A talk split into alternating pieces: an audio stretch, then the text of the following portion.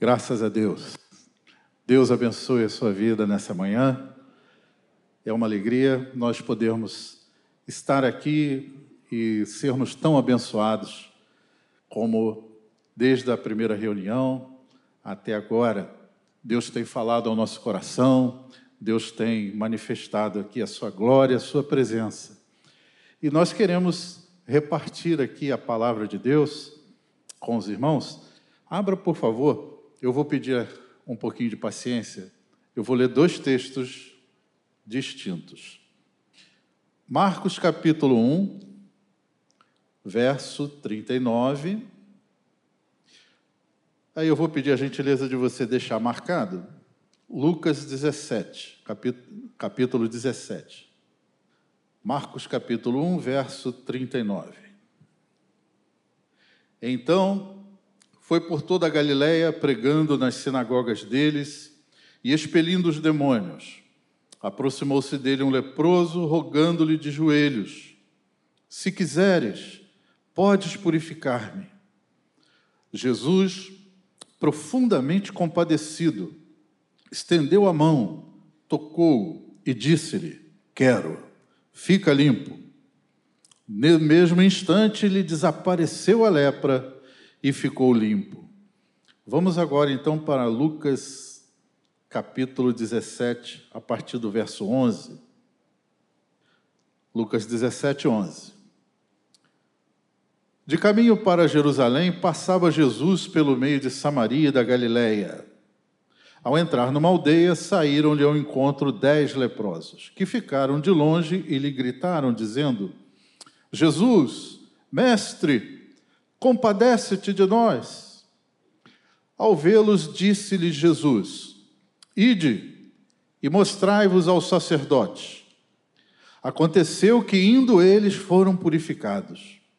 Um dos dez que fora curado, vendo que fora curado, voltou, dando glória a Deus em alta voz, e prostrou-se com o rosto em terra aos pés de Jesus, agradecendo-lhe. E este era samaritano. Então Jesus lhe perguntou: Não eram dez os que foram curados? Onde estão os nove? Não houve, porventura, quem voltasse para dar glória a Deus, senão esse estrangeiro?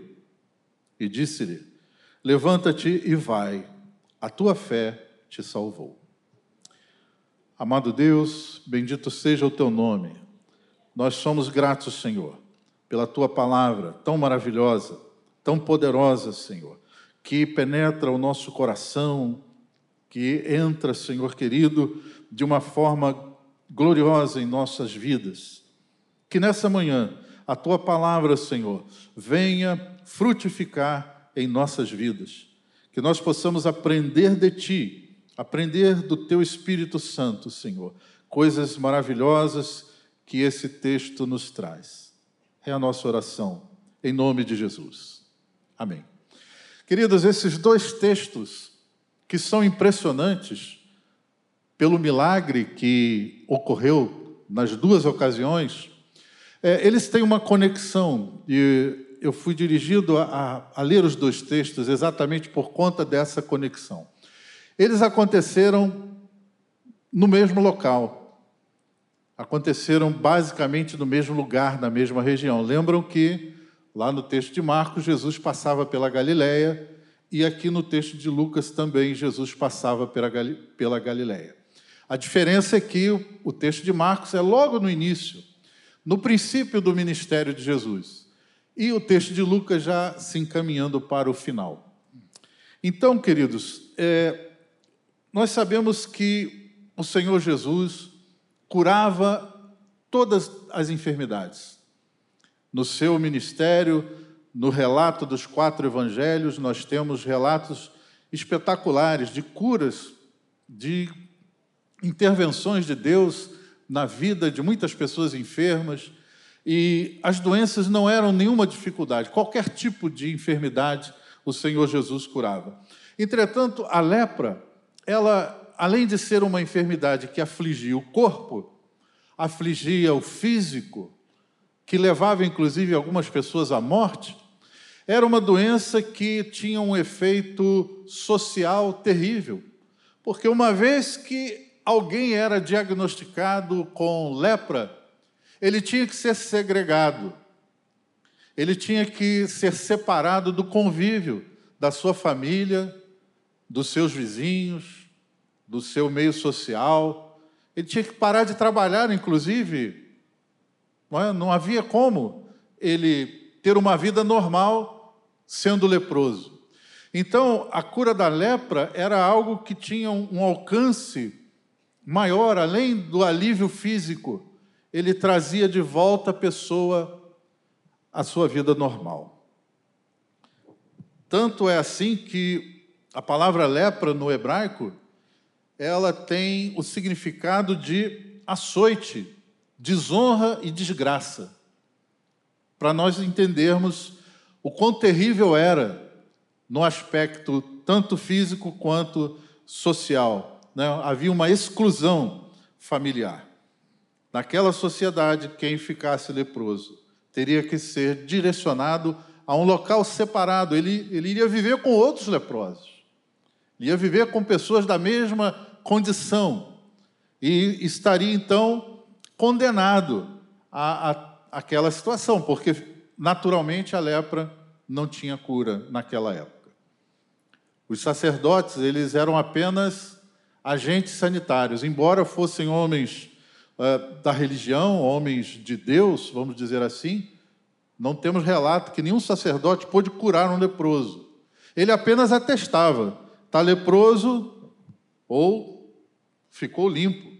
É? Poderia acontecer dele ficar limpo também. Mas eles eram apenas é, agentes sanitários que davam um diagnóstico. Então, era uma condenação, era uma situação terrível. E, comparando então, queridos, esses dois episódios, nós vamos extrair aqui, podemos extrair aqui algumas lições, algumas é, condição para nós entendermos algo da parte de Deus que tem nesse texto, pelo menos no meu entendimento. O primeiro deles é que Deus está pronto a nos dar uma nova chance. Porque eu imagino que quando Jesus curou aquele primeiro leproso, ele deveria ter pertencido àquela mesma colônia, vamos dizer assim, ao mesmo leprosário. Mas naquela situação, naquele tempo, naquela primeira oportunidade, somente um teve a ousadia de sair de onde ele estava temendo até ser apedrejado, mas ele saiu e foi na direção de Jesus, que ele não poderia fazer isso, mas ele foi, se ajoelhou, prostrou-se aos pés do Senhor e suplicou a sua cura. E ele foi curado, mas somente um. E então, quando Jesus passa novamente naquele lugar, eu entendo que Jesus também estava dando uma segunda chance, uma nova oportunidade uma nova condição de recuperar aquele tempo perdido. Talvez os demais, naquele primeiro momento, não tivessem fé suficiente, não tivessem acreditado que Jesus pudesse ajudá-los. Somente um saiu com fé, com ousadia e foi curado, mas os demais ficaram na dúvida e não seguiram o exemplo. Quem sabe também tivessem preocupados em receber alguma esmola, ou até tivessem receio de se aproximar de Jesus. Sabe, irmãos, quantas pessoas também hoje talvez percam a bênção, percam a oportunidade, ou porque não, não creem como deveriam, ou até porque têm algum tipo de receio de se aproximar do Senhor tenham algum tipo de é, dificuldade de ir a Deus e de suplicar a sua misericórdia. Eu creio, queridos, que Deus está aqui nessa manhã e com seus braços abertos, com as suas mãos estendidas. Há pessoas aqui precisando de bênção e o Senhor Jesus está aqui, pronto para te abençoar, disponível para encher o seu coração, a sua alma, responder a sua oração. Você que tem orado, que tem pedido, que tem clamado a Deus, talvez por muito tempo, quem sabe hoje é o dia da sua resposta. Porque se depender do Senhor Jesus, você recebe a bênção hoje. Você sai daqui com a sua resposta. Mas algumas vezes as pessoas deixam de ser abençoadas por receio ou por não crer o suficiente, por não ter ousadia como aquele leproso. Ele foi, ele não se importou com as dificuldades, com as críticas, com o que as pessoas iriam pensar dele, e ele foi e se prostrou aos pés do Senhor e pediu: Senhor, se tu quiseres, podes me curar. Aqueles dez doentes, infelizes, amargurados, eles tinham perdido a primeira oportunidade, mas Jesus, mais tarde, volta naquele lugar e aquelas mesmas pessoas, desalentadas, começaram a ouvir: Jesus de Nazaré está passando. Jesus de Nazaré está passando aqui hoje.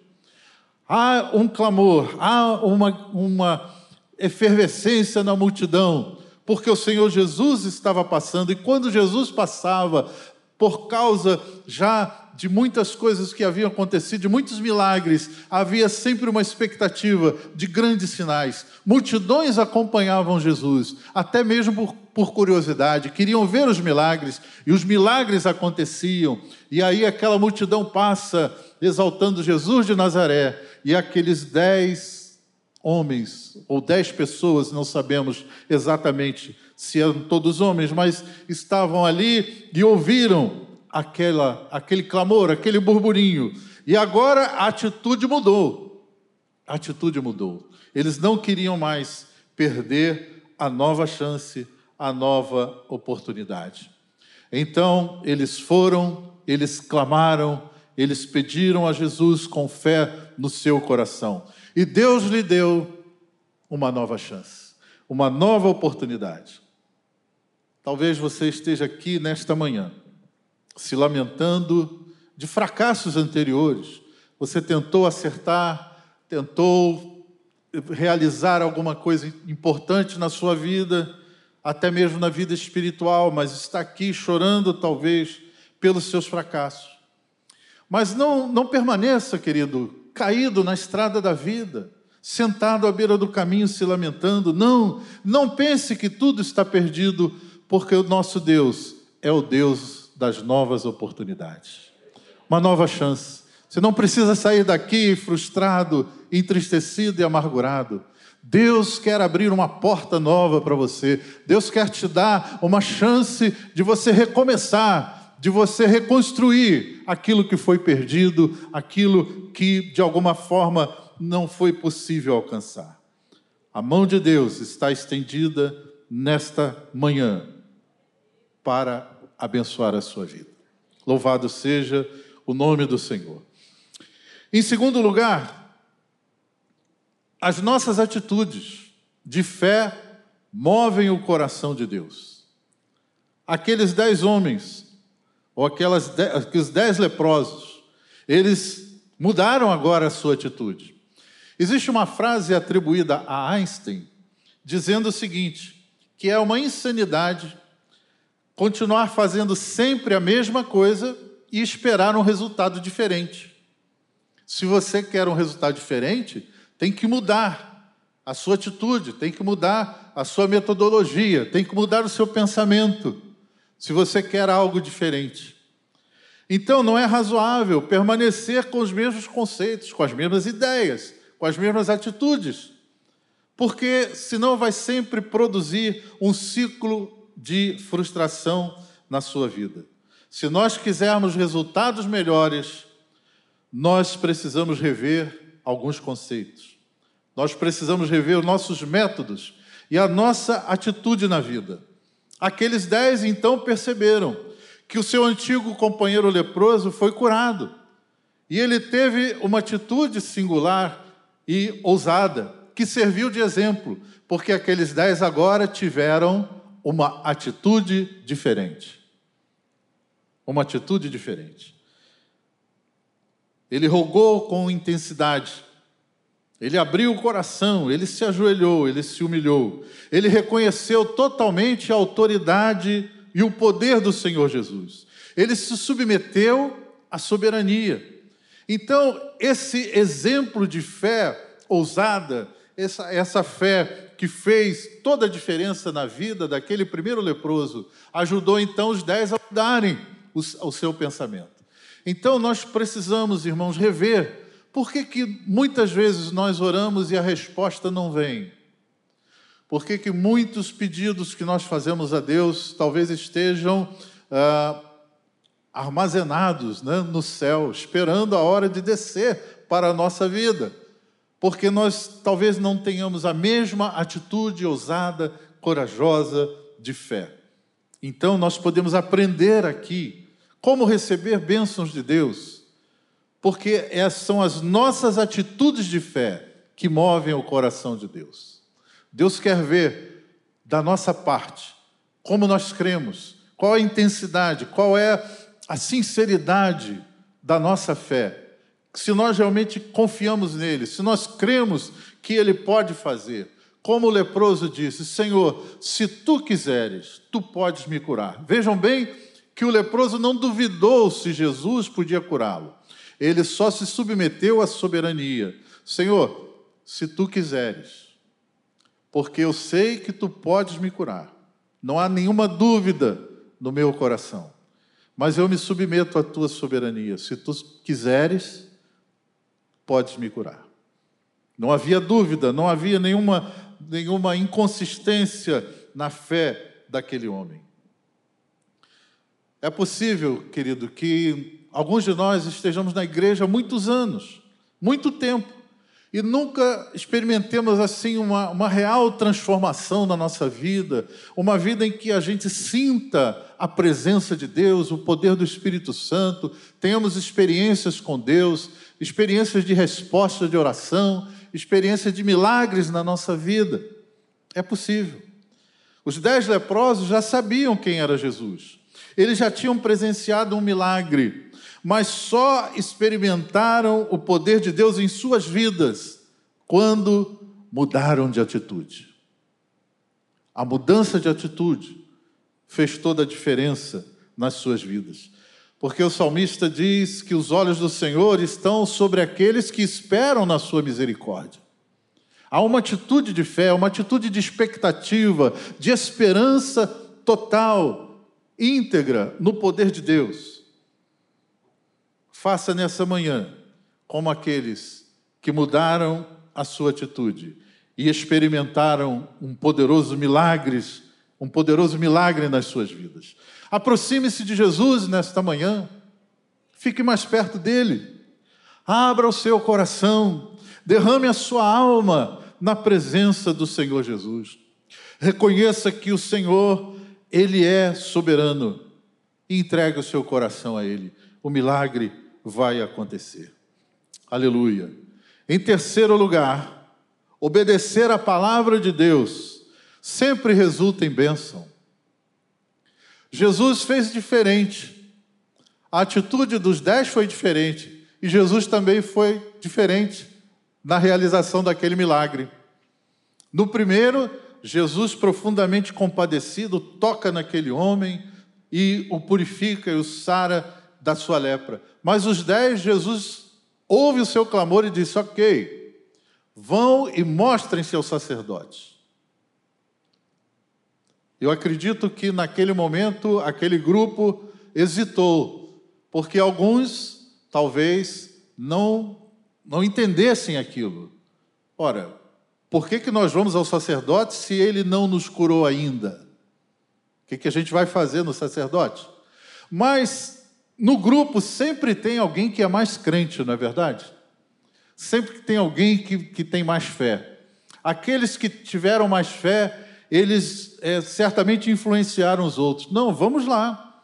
Se ele disse para a gente ir ao sacerdote, é porque nós vamos ser curados. E acabaram convencendo né, os mais incrédulos. E o milagre aconteceu. Sabe, irmãos, que eu aprendo com isso? Que nós temos sempre que vir à casa de Deus. Nós temos sempre que estar em comunhão com a igreja. Temos, temos sempre que vir à casa do Senhor. Ainda que a gente não tenha vontade, ainda que a gente esteja desanimado, mas quando nós chegamos aqui, há um, um ambiente maravilhoso. A presença de Deus enche esse lugar. E se você estiver aqui, talvez entrou desanimado, cansado, frustrado, com vontade de desistir, mas você entra neste lugar, na comunhão da igreja, na reunião dos irmãos. Que o Salmo 133 tem uma promessa, né? Ali ordena o Senhor a sua bênção, na reunião dos irmãos. Então não deixe de vir. Se você se sentir fraco, desanimado, cansado, e você pode pensar: não vou mais, venha, porque Deus vai mudar a sua vida. Amém? Deus vai mudar a sua vida. Então, aqueles dez entraram no acordo, foram convencidos, e diz o texto que indo eles no caminho, foram curados. Que coisa espetacular, que coisa maravilhosa. Ou seja, eles obedeceram à palavra de Deus, obedeceram ao mandamento do Senhor e foram. Quando eles foram, o milagre aconteceu. O milagre ocorreu. Então Deus tem algo espetacular para realizar em nossas vidas. Mas nós precisamos ent entender que a, obedi a obediência à Sua palavra é um princípio básico para nós recebermos as bênçãos de Deus. Obedeça, ainda que você não entenda muitas vezes, como aqueles homens, alguns não entenderam. Que ordem é essa? Ele não fez o milagre e mandou ir para o sacerdote. Eles não entenderam, mas quando obedeceram, sem entender, o milagre aconteceu. Aleluia. E terminando, receber o Deus da bênção é melhor do que apenas receber a bênção de Deus. Aquele samaritano, ele voltou para agradecer. Os outros nove recebido o milagre, cada um foi para o seu caminho, cada um foi cuidar da sua vida.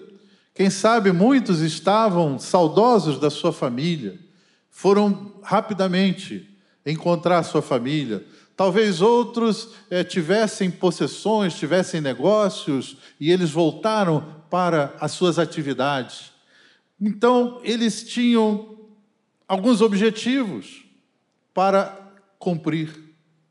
Objetivos até legítimos, é verdade. Por que não abraçar a família? Por que não voltar ao seu trabalho? É legítimo, nada contra. Mas aquele homem percebeu algo diferente dos outros dez. Ele percebeu que receber o Deus da bênção seria muito melhor que receber apenas o milagre. Aqueles homens voltaram para os seus afazeres, os seus interesses e as suas prioridades. Quem sabe numa próxima crise eles lembrariam de Jesus. Mas aquele samaritano voltou e agradeceu ao Senhor.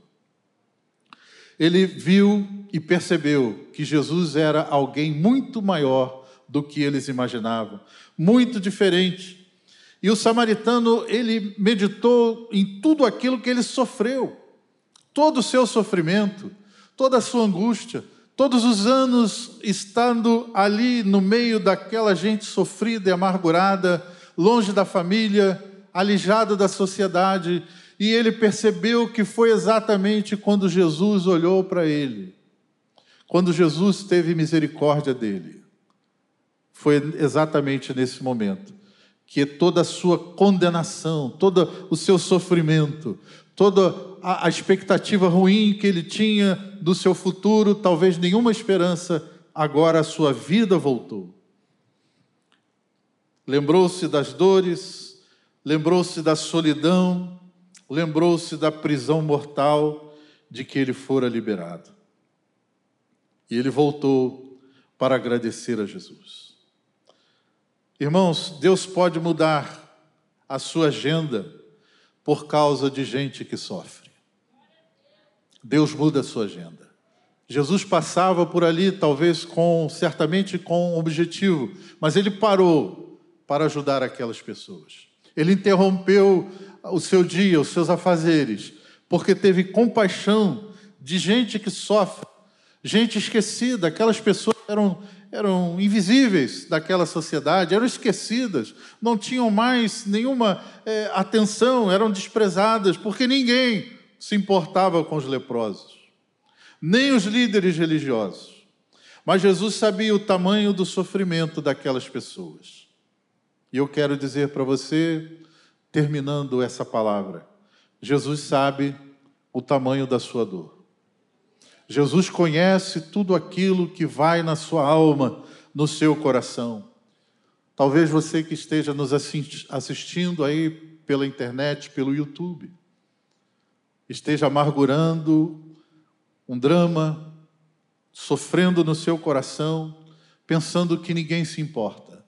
Jesus se importa. Ele se importa. Assim como ele parou para atender aqueles dez leprosos ele que nesta manhã, e se você clamar a Ele, e se você chamar a sua atenção, e se você rogar, certamente Ele se compadecerá de você, ouvirá a sua oração e fará um milagre na sua vida. Amém? Que Deus abençoe você nessa manhã.